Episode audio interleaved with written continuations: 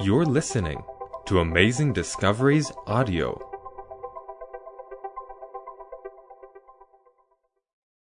This is Clash of Minds, Episode 4, with Walter Veith. It wasn't long after his speech toward, to the evangelicals that Tony Palmer posted this on his Facebook wall. I'm on my way to Rome for two highly important meetings the Pontifical Office for the Promotion of Christian Unity, and B. Pope Francis. We're discussing the variety and breadth of all our feedback from the publication of Pope Francis's video. And then he said there were 800,000 hits on that particular video. So there must be millions by now. And then on the 4th of the 4th, he said, Dear friends, thank you for all your prayers and kind comments. Our meetings in Rome were highly fruitful. We spent more than three hours with the Pontifical Office for the Promotion of Christian Unity, which included lunch. And then our afternoon with Pope Francis was like being at home with the wise and gracious Father. He gave me the green light to take the next step. The miracle of unity is happening. And then in June 2014, the evangelicals went to meet with the papacy. And Tony Palmer was still alive. And just thereafter, he suffered that tragic motorcycle accident. Televangelists, including Kenneth Copeland and James Robison, met with the Pope Francis, resulting in the first ever papal high five. This comes from www.charismanews.com. And they state two prominent Fort Worth based Christian ministers led a delegation of evangelical Christian leaders to Rome to meet privately with Pope Francis. James and Betty Robison, co hosts of Life Today's television program and Kenneth Copeland, co host of Believer's Voice of Victory, met the Roman Pontiff at the Vatican on Tuesday. The meeting lasted almost three hours and included a private luncheon with Pope Francis. Mr. Robison told the Fort Worth Star Telegram this meeting was a miracle. This is something God has done. God wants his arms around the world. He wants Christians to put his arms around the world by working together. Aware that the meeting with the Pope will be troublesome amongst staunch Protestants, Mr. Robison said he and others visiting other ev- visiting evangelical Christian leaders talked about diversity and their belief that Roman Catholics and Protestants could work together without compromising their beliefs. The world is suffering, said Robison. We as Christians have too much love to share without fighting one another. Isn't that interesting? And then Pope Francis at a rally in the stadium before the Roman Catholic charismatics invites them to Vatican 2017. Francis also said Catholic charismatics have a special role to play in healing divisions amongst Christians by exercising spiritual ecumenism. Fascinating term. Spiritual ecumenism. Or praying with members of other Christian churches and communities who share a belief in Jesus as Lord. And here he is at the rally. And finally, Pope Francis invited the crowd, which included charismatics from 55 countries, to come to St. Peter's Square for Pentecost in 2017 to celebrate the 50th anniversary of the movement. The Catholic Charismatic Movement began during a retreat in 1967 with students and staff from the Duquesne University in Pittsburgh. So here you have a Jubilee feast. And he says 2017 Let's get together. And they're expecting a spiritual ecumenism. He said, quote, I expect all of you charismatics from around the world to celebrate your great jubilee with the Pope at Pentecost 2017 in St. Peter's Square. Now, 2017 is also a jubilee for the Protestant world because in 2017 they celebrate their 500th year, which is divisible by 50. So they have a jubilee. It's a jubilee of jubilees. And they said that they want to bury the hatchet, remember? And apologize for the division of the church. Rabbi Judah ben Samuel, in the year 1217, gave a prophecy of the beginning of the end time, which would begin in the year 2017. 1217, he prophesied that the Ottoman Turks would rule over the holy city of Jerusalem for eight jubilees, a period of 400 years. This was fulfilled in the year 1517, when the Ottoman Turks seized control of the city of Jerusalem, ending in the year 1917, exactly 400 years. So the Jews are expecting a mega jubilee in 2017. He then prophesied a ninth jubilee of 50 years in which Jerusalem would be a no man's land, fulfilled during the British Mandate of 1917 to 1967, a period of 50 years where Jerusalem belonged to no nation and was called a no man's land. And then, of course, there was the Six Day War. And that took place when? 1967. Well, this is what Wikipedia tells us, and those of us who are, are old enough will remember the Six Day War in 1967. Now add 50 years to that, and what do you get? 2017. So everybody is Jubilee jubilant. Everybody is Jubilee jubilant. Now, in 2017, Protestants have issued this joint declaration with Rome that they want to bury the hatchet and apologize for the separation of the church. 2017, the Charismatics will celebrate their jubilee. The Pope says, "Come to Jerusalem, uh, come to the Vatican. We'll celebrate it together." And the Jews are celebrating their kingdom. Seems to be a great celebration. Hebrews 11:1 Now faith is the substance of things hoped for, the evidence of things not seen. Hebrews 11:6 Without faith it is impossible to please him. Because he that comes to God must believe that he is and that he is a rewarder of them that diligently seek him. Jesuit theology says, I think, therefore I am. The only reality is me. I can't see God, so I must rely upon my own reality to decide what is good and what is wrong. So I am a, a rule unto myself the exact opposite of faith.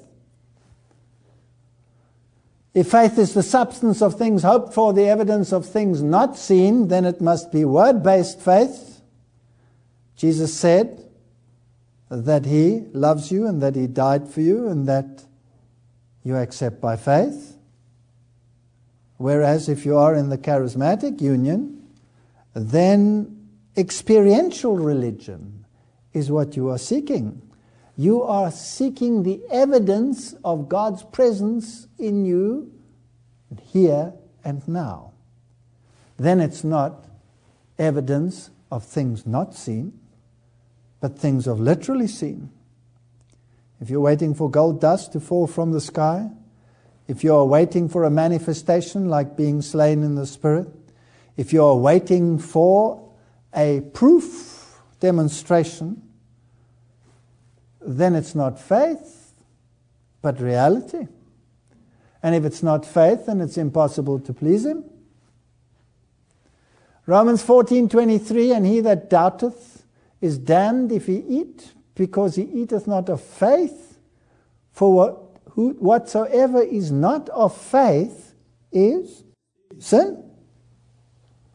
This is a serious issue. Now Tony Palmer said that the charismatic union or the charismatic movement is the glue that glues Christianity together. Forget about the doctrines, you'll sort them out upstairs. Didn't he say that? Now, I want to know the nature of the glue, and I want to understand whether this can be from God or whether it is not from God. Martin Luther. Martin Luther said, He who has made himself master of the principles and texts of the Word runs little risk of committing errors. A theologian should be thoroughly in possession of the basis and source, source of faith. That is to say, the Holy Scriptures. Armed with this knowledge, it was that I confounded and silenced all my adversaries, for they seek not to fathom and understand the Scriptures. They run them over negligently and drowsily. They speak, they write, they teach according to the suggestions of their heedless imaginations. My counsel is that we draw water from the true source and fountain, that is, that we diligently search the scriptures, Martin Luther in Table Talk. Now, what the third person is, the holy evangelist St. John teaches, where he says, But when the Comforter is come, which I will send unto you from the Father, the Spirit of truth which proceeds from the Father, he will testify of me. Here, Christ speaks not only of the office and work of the Holy Ghost, but also of his substance and faith. He goes out or proceeds from the Father, that is, he's going out or he's proceeding, is without all beginning and everlasting. Therefore, the holy prophet Joel gives him the name and calls him the Spirit of the Lord. This is Martin Luther. I'm just giving a little bit of reformed thinking. He continues. The Son suffers himself to be given to the world and to be lifted up on the cross as the serpent was lifted up in the wilderness, that whosoever believed in him shall not perish but have everlasting life. To this work comes afterwards the third person, the Holy Ghost, who kindles faith in the heart through the Word, and so regenerates us and makes us the children of God. I, I see nothing to apologize for in these statements. We ought not to criticize, explain, or judge the scriptures by our mere reason, but diligently with prayer meditate thereon and seek their meaning. The devil and temptations also afford us occasion to learn and understand the scriptures by experience and practice. Without these, we should never understand them, however diligently we read and listen to them. The Holy Ghost must here be our only master and tutor, and let youth have no shame to learn of that preceptor. When I find myself assailed by temptation, I forthwith lay hold of some text of the Bible, which Jesus extends to me as this that he died for me, whence I derive infinite comfort. I don't need to see it, I don't need to touch it. I don't need to experience it.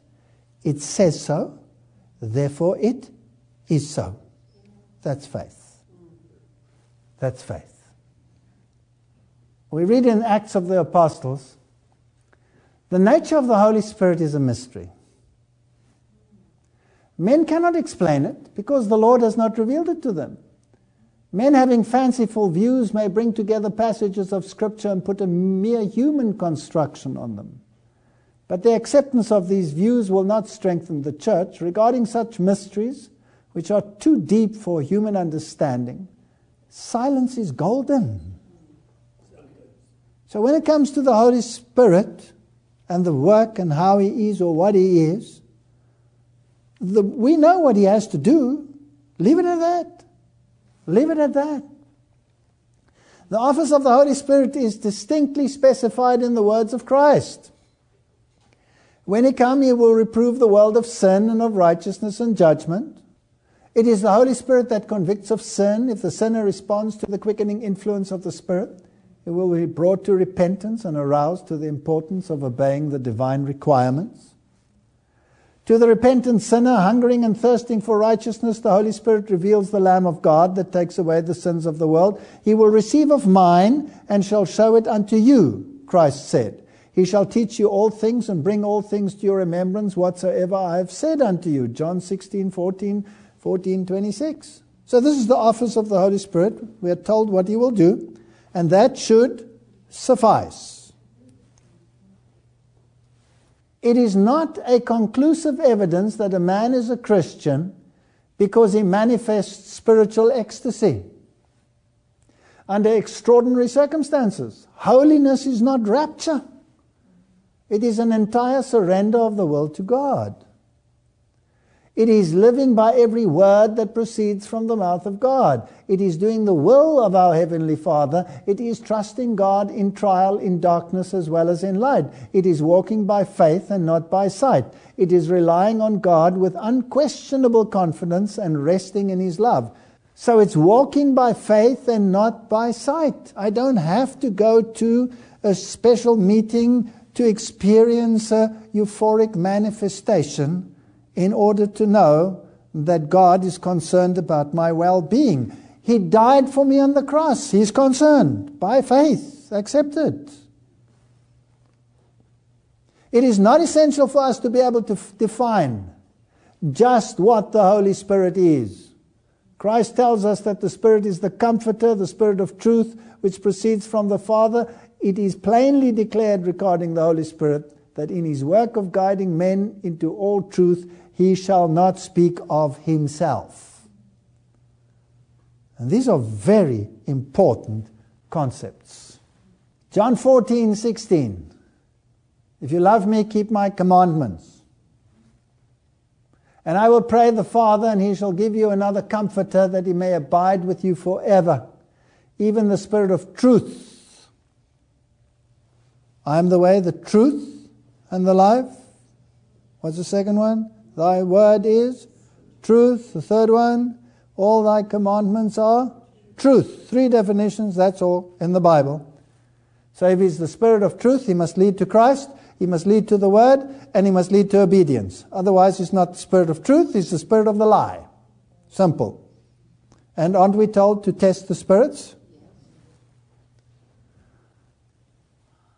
And this Spirit of truth the world cannot receive because it sees him not, neither knows him. But you know him, for he dwelleth with you and shall be in you. Now, here's a very, very important point. Who doesn't know him? The world doesn't know him. Who does know him? God's people know. I want you to remember that. File that in your filing cabinet. It's the world that doesn't know the Holy Spirit. But God's people know the Holy Spirit. How do they know Him?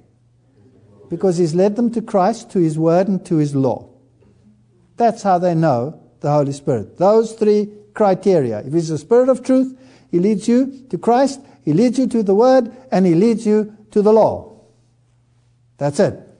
And the world doesn't know Him. I will not leave you comfortless. Jesus speaking.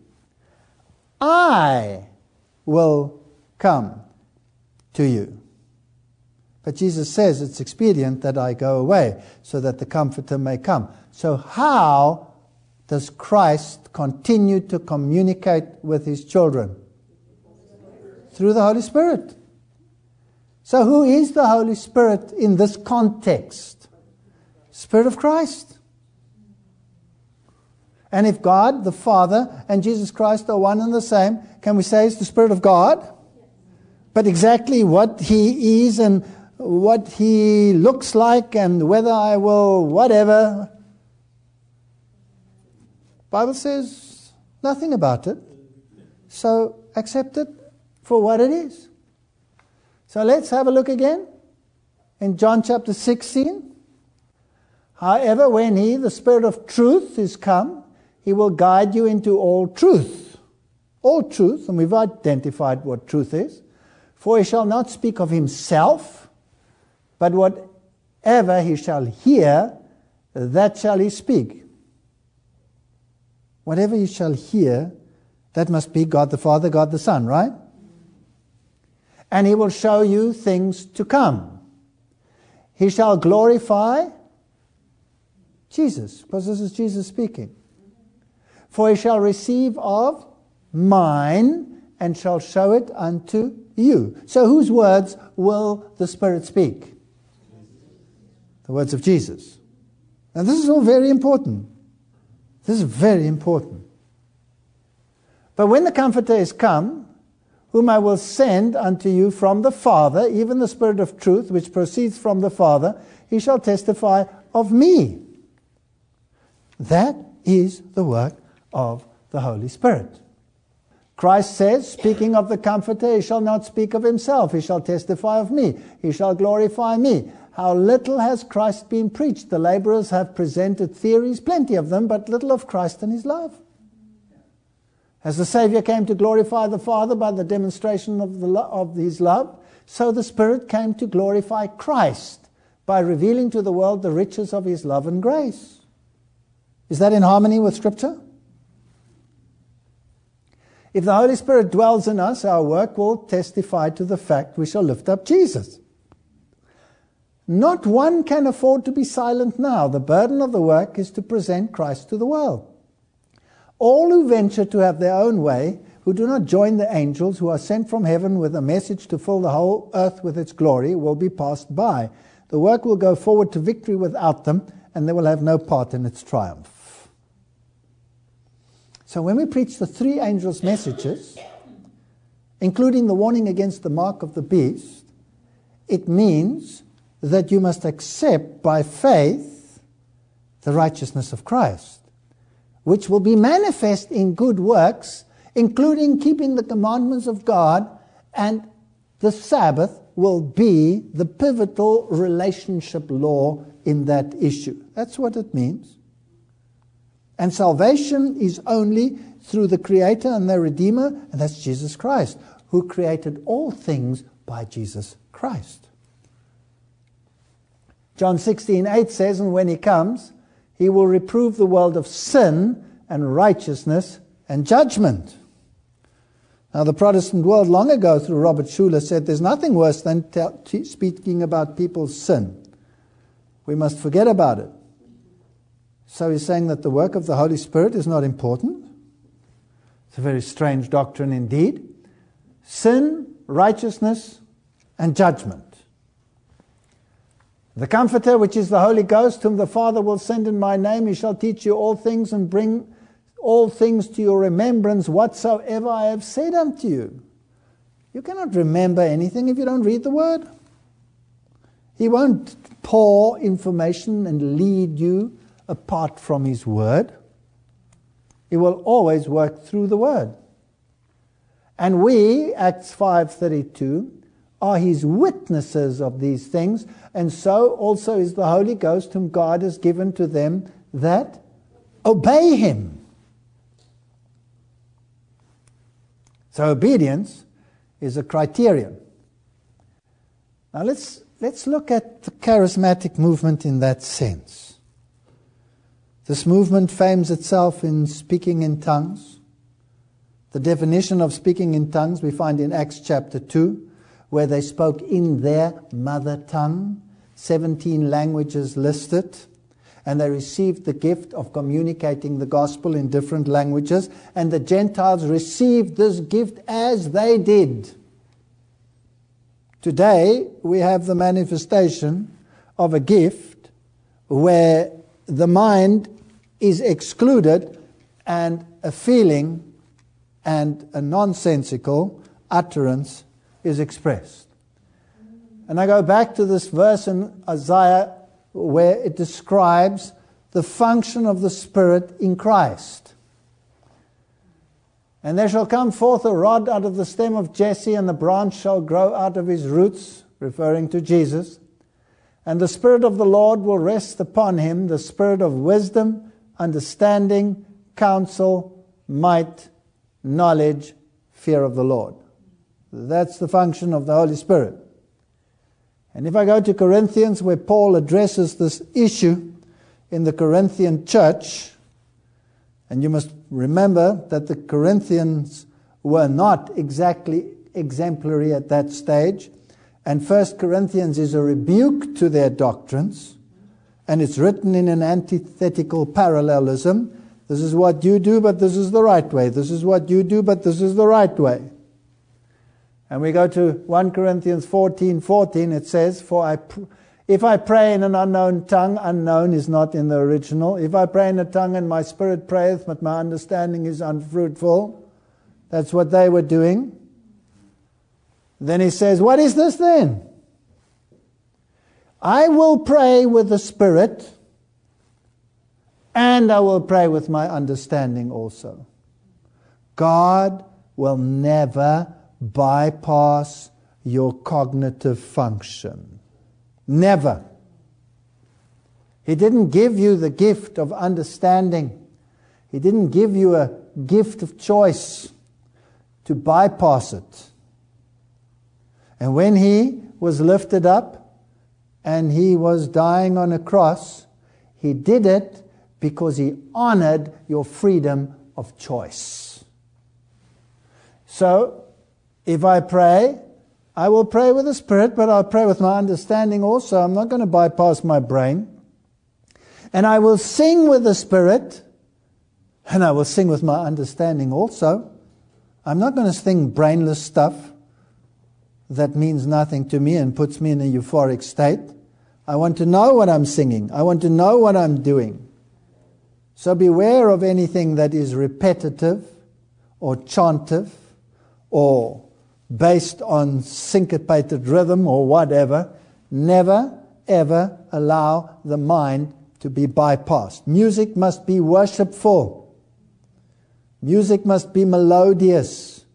It must be harmonious. That cuts out a whole spectrum of things. That cuts out all rock music, all heavy metal, all rap, because it's none of those things.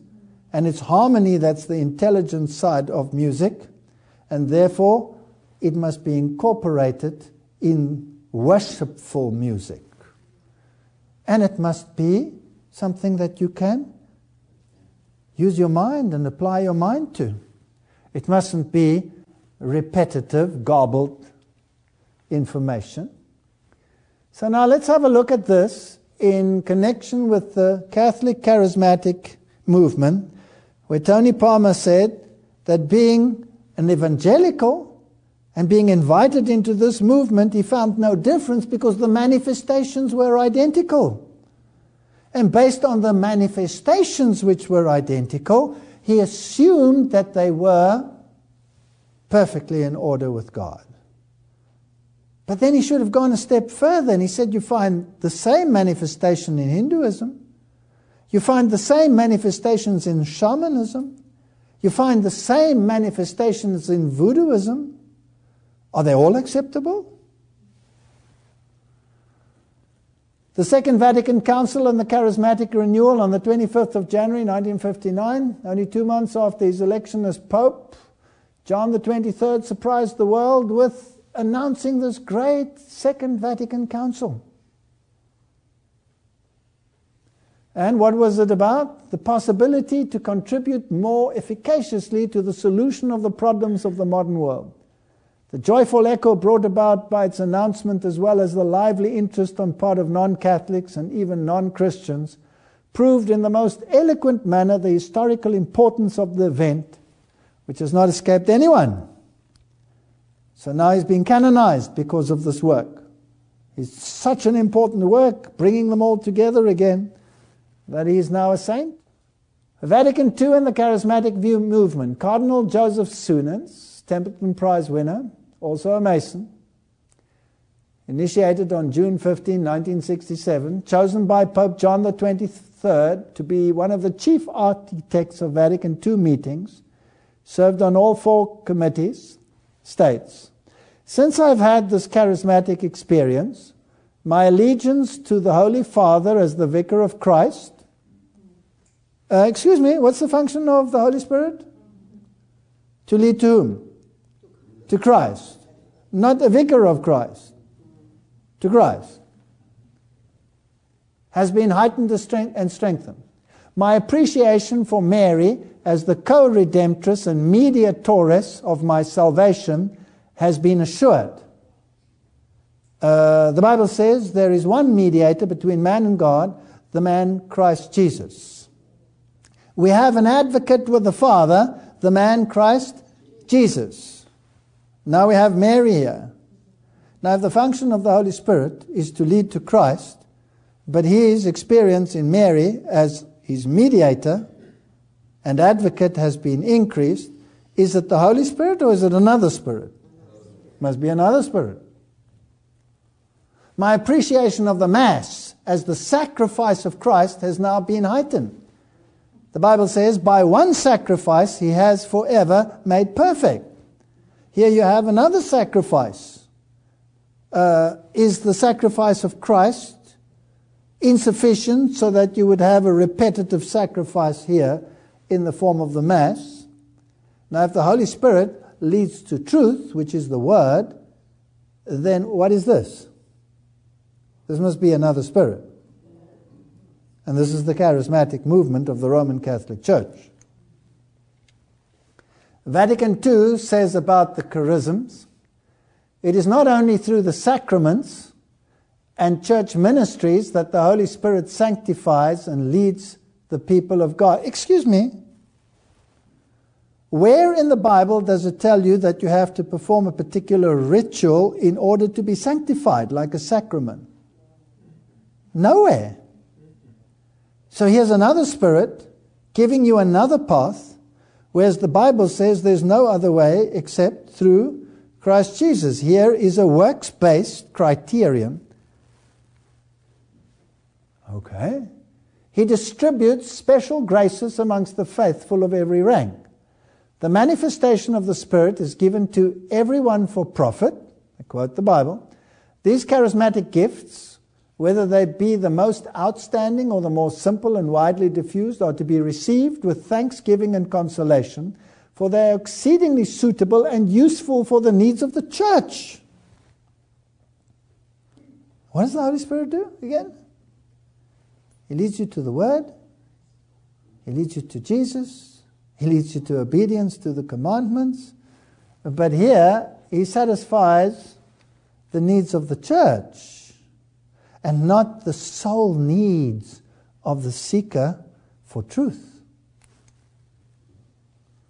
John Paul II in the Charismatic Renewal, while speaking to half a million of Pentecostal Catholics, he said, Open yourselves docilely to the gifts of the Spirit. Accept gratefully and obediently the charisms which the Spirit never ceases to bestow on us. All right? Is that biblical? Doesn't the Bible say test the spirits? This one says no. Whatever the Spirit's going to give you, accept it docilely. Don't question it. Just take it. It's not biblical. And then he prayed, Come, Holy Spirit, come and renew the face of the earth. Who is he addressing?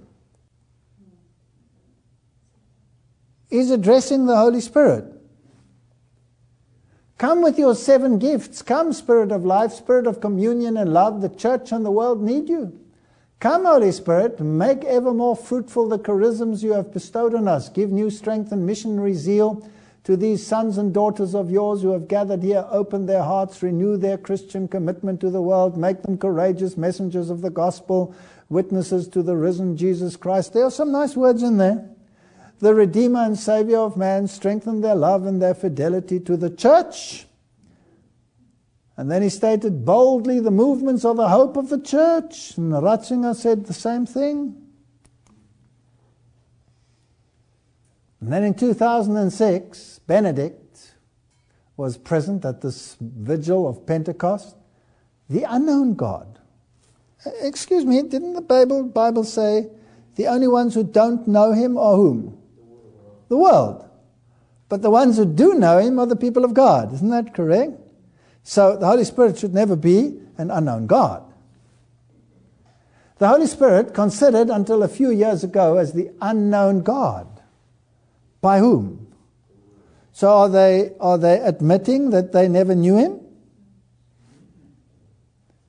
is the one who, with his grace, tirelessly changes the lives of thousands of people in all corners of the world, who, with renewed joy through the experience of the baptism in the Spirit, begin a new life lived precisely in the Holy Spirit. He is the one we wish to honor and glorify publicly. When he comes, he will not speak of himself, he will glorify Jesus. Here is another, here's another spirit. He's being addressed directly, and he is the one they wish to glorify publicly. Now, this is really phenomenal. You see, the Bible says nobody comes to the Father except by Jesus. So the devil doesn't mind if the new Israel movement in the world negates Jesus and it comes to the Father directly. That's fine. I mean, the other religions too do that. Don't the Jews do it? Don't they go directly to the Father because they negate the Son? That's fine. And now we have another movement which goes directly to the Spirit, who again is being sidelined Jesus. And they are knocking on two doors Father door, Spirit door, but there's only one door that gives access to both. And that's Jesus. And if you want to know what the Father is like, you have to look at Jesus. If you want to understand the character of the Godhead, you have to go through Jesus. You have to understand Jesus. So, this is a new religion. So, this is the one we wish to honor, glorify publicly, responding to the appeal that both John Paul II as well as Benedict made to the Catholic charismatic renewal and the whole church to spread the culture of Pentecost the action of the Holy Spirit in the life of the church and in each of the faithful, the director added. This celebration, which will include moments of prayer, now you must listen to this carefully. This is the Catholic speaking. Listening, witnessing an invocation of the Spirit, will end with the celebration of prayer, a music concert, and a dance which will be presented as prayer by artists of different countries, and all to give glory to the Holy Spirit and to thank Him for all He does every day in our lives. And Tony Palmer said that the manifestations there were exactly the same as in the evangelical world, so there's no reason why we cannot become one. No reason. And the pontifical household preacher, Father Tom Forrest, one of the initiators of the charismatic experience, will speak on grace and the power of the Holy Spirit during the celebration in Marina. So the glue is at work. But the glue, according to the definition of the Bible, is not from God. It cannot be because it does the opposite work of that which is described in the Word. So the next step would be to unite the entire world, religious systems. If we can unite the Christian system, then all we have to do is unite the Christian system with all the other systems of the world, and then the entire world will have negated Jesus Christ. The entire world. So Pope calls for all religions to unite. And he made this call in March 21, on March 21, 2013. He urged members of all religions and those belonging to no church to unite to defend justice, peace, and the environment. There's no gospel there. And not allow the value of a person to be reduced to what he produces and what he consumes. All right, so he's talking to Orthodox, Anglicans, Lutherans, Methodists, Jews, Muslims, Buddhists, Hindus, and asking them to unite. And just a brief while after that, public announcement that all the world's religions must unite. 18 September 2014, the World Alliance of Religions for Peace Summit was held in Seoul, Korea. We are one. Fascinating. A massive stadium filled with thousands of people celebrating the unity of religion. And here is the signing ceremony in Seoul, Korea. Politicians of the world were there to sign an agreement for world peace, and the religious leaders of the world. Now, what is fascinating when we look at this little video clip, we'll see that the Catholic Church is there, all the pagan religions are there, the Anglican is there, but there's no representative other than the Anglicans of the individual Protestant churches. Let's look at it. Peace will not be achieved without our every effort. Peace will be reached when everybody makes it their duty to become a messenger of peace for their nation and their societies. Today, we are not only here in our professional capacities, but as those who carry the heart of a peace advocate within us. World peace, we the youth believe, can only be achieved when all aspects, when all people come together as one. And in the past three days, you have seen that the youth, we have done all we can within our capacity. But we are looking upon the leaders right now, the leaders of the international community, the politicians, the lawmakers, and the religious leaders to help us fulfill this goal. Signing this agreement, it may not bring peace immediately, ladies and gentlemen, but what I'd like to say is that it is a step in the right direction, and the youth need your help. So now we will, res- will proceed with the signing ceremony of the Unity of Religion Agreement. The Unity of Religion Agreement is a groundbreaking promise of religions to unite condition, unconditionally and without discrimination to achieve true peace. I would like to call upon the following religious leaders to come up to the stage and join us for the signing of the ceremony of the Unity of Religions Agreement. First, Archbishop Martin de Jesus Barahona to please come up to the stage.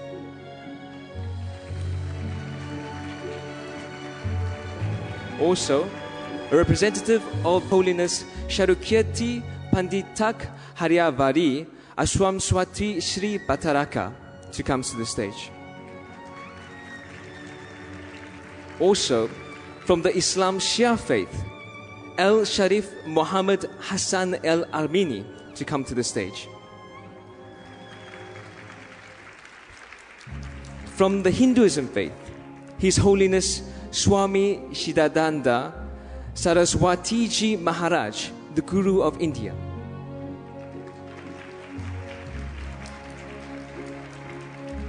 From the faith of Buddhism, Representative Dr. Ashin Nyanissara, founder of the Sitagu Buddha Vihara. Would you please make your way to the stage? From the Catholic Church, Archbishop Antonio Ledesma from the Philippines. From the Anglican Church, Archbishop Patricio Enrique Viveros Robles. From the Sikh religion, Singh Sahib Jana Gurbachan Singhji.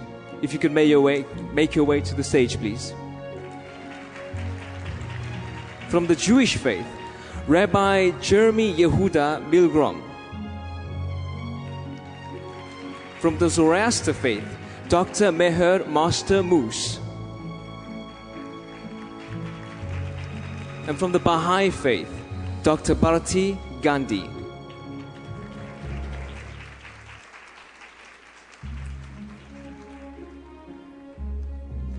At this time, we would also like to call upon the host of the World Alliance of Religions Peace Summit. Firstly, Mr. Man Hee Lee, the chairman of HWPL, and also Ms. Nam Hee Kim, the president of IWPG. Let's give them a great applause.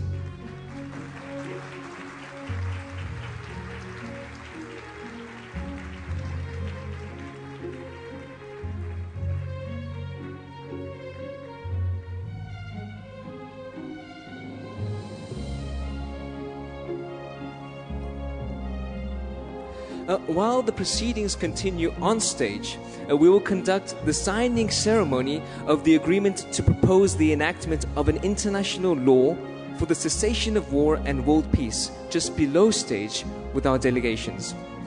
And to establish peace, for the heritage of peace to be brought to all generations. We must do everything in our power to end all wars on this earth and to establish world peace according to the will of the Creator, God. Therefore, all religions must unite under God as one. We pledge in sight of God, all people of the world, and the peace advocate to become under God through the unity of religion. We hereby acknowledge that we must be recreated through God's seed so that we might be recognized as the family of God. And in that likeness, shine an eternal light upon the earth, loving our neighbors as ourselves. We recognize our need for repentance, as well as our need to show grace to all the people of the world.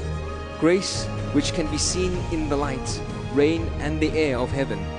And through that grace, lead humanity to salvation from death. That is quite phenomenal. That last sentence was pantheism in its fullness. And the Bible says, I am the Lord your God who brought you up out of Egypt. You shall have no other gods beside me. By affixing that signature to that document, who has been written out of the Constitution? Jesus Christ. Jesus Christ has been written out of the Constitution for the sake of world peace. And in 2017, at the Jubilee of Jubilees, the Protestant world will perhaps officially apologize for the Reformation and join the unity of religion to say, We have no other king save Caesar. Ezekiel 7:25 destruction cometh and they seek peace and there shall be none. For when they say peace and safety then sudden destruction comes upon them as travail upon a woman with child and they shall not escape. May the lord grant us wisdom I am not saying the end of the world is in 2017, lest I be misconstrued. What I'm saying is the cards are on the table to repeat history as the Jewish nation did when they rejected Jesus Christ and crucified him. And they thought they were doing it for peace, and they got sudden destruction. And the same will happen when the Christian world signs away their allegiance to no other God than the one who created and redeemed them. They will have followed in the footsteps of the Pharisees and the scribes and the people of Israel, together with the Romans, in the times of Jesus. And I believe that we as a people must be prepared for what is coming upon the world because our message is diametrically opposed to this message. May God help us. Amen. If this episode impacted you, please share it with others. Amazing Discoveries is a donor supported ministry. To help us keep producing content like this, visit amazingdiscoveries.org. And, as always, you can find the visual presentation of this episode on adtv.watch.